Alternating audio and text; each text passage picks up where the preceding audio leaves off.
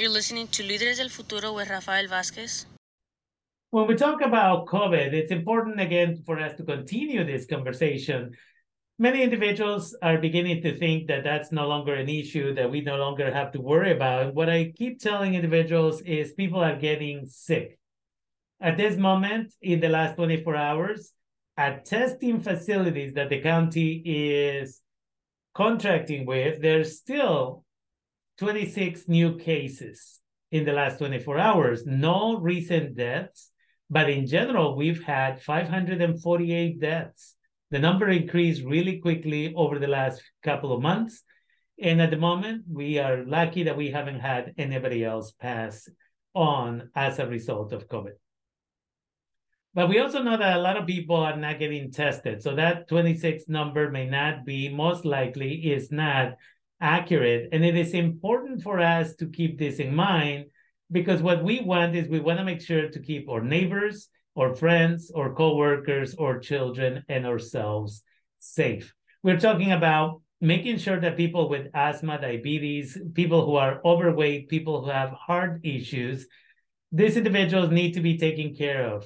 And so we must make sure that we are vaccinated in order to be able to take care of ourselves.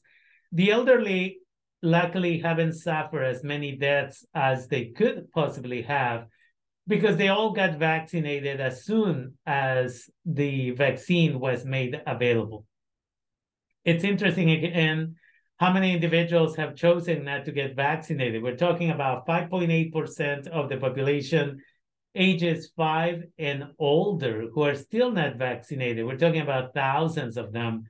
And yet the elderly continue to survive. They want to live. And this is because they choose to get vaccinated. Therefore, we want to remind you again to stay healthy, to stay safe, to keep your distance six feet, wear a mask, wash your hands is the best recommendation that we can give the community you can go to socoemergency.org and there you can find information about vaccines, testing, treatment, and isolation. Remember, there are treatments if you uh, get uh, tested and test positive so that you can avoid some of the bad, bad symptoms that can happen with COVID. We also want to remind our community of the extreme cold situations that we're still dealing with and so I was just outside right before the show, outside the facilities of KBBF. And again, the temperature is going down really quickly. And so we want to remind you that there are places where people can be referred to.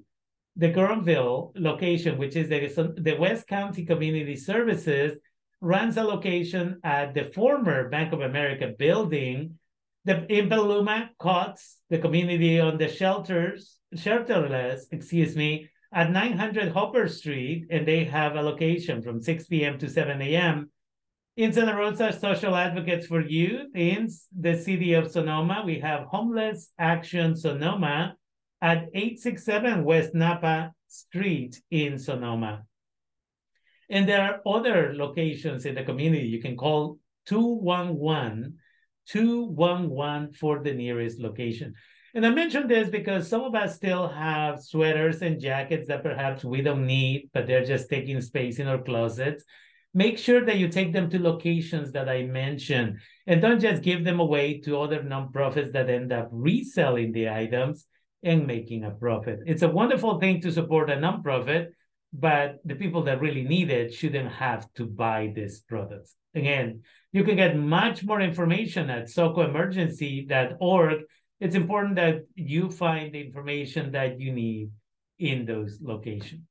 And with that, we're going to take a second to take a break, and we're going to be back with more information for you.